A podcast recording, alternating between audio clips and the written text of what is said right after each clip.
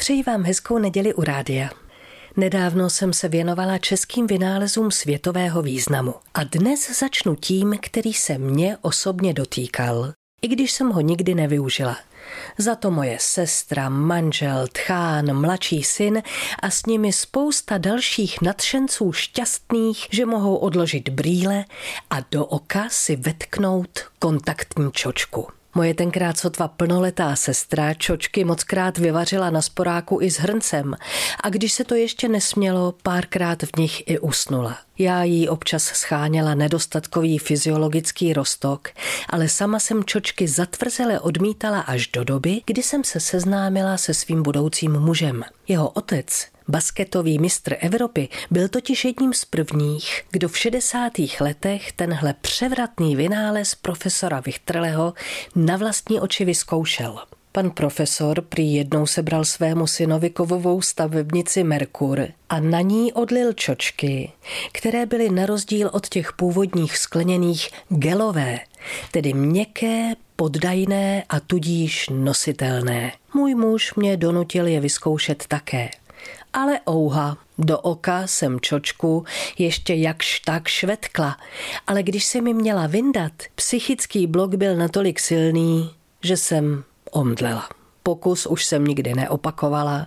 Hrdě chodila bez brýlí, nastupovala do špatných tramvají, poznávala díky tomu končiny dosud nepoznané, sedala do auta ke špatným řidičům a poznala tak spousty nových lidí, Přátelsky zdravila překvapené cizí lidi a vysloužila si pověst nafrněné, protože ty známé jsem naopak nepoznala.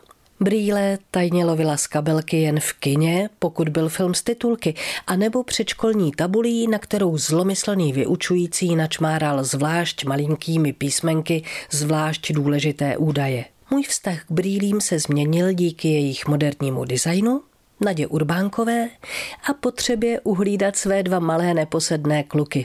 Brýle přinášely i další výhody. Staly se modním doplňkem milosrdně zakrývajícím kruhy pod očima po probdělé noci i věkem se množící vrázky.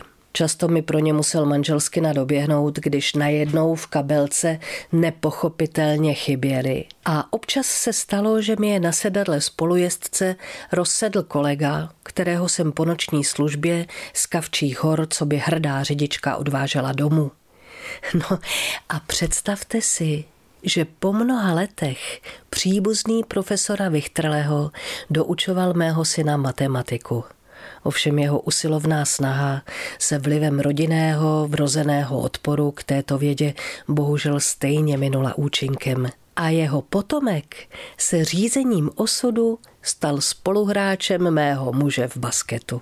Můj vztah ke kontaktním čočkám se od té doby ale nezměnil. Po mnoha krátkozrakých letech jsem sice odložila brýle, ale jen díky šikovnému panu primáři, který operaci šedého zákalu, když už mi museli do očí říznout, spojil s výměnou mých přírodních čoček za ty dioptrické.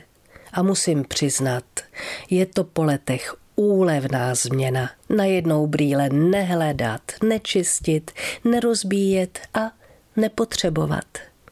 Ať i u vás každá změna vede k lepšímu, přeje vaše Marie Tomsová.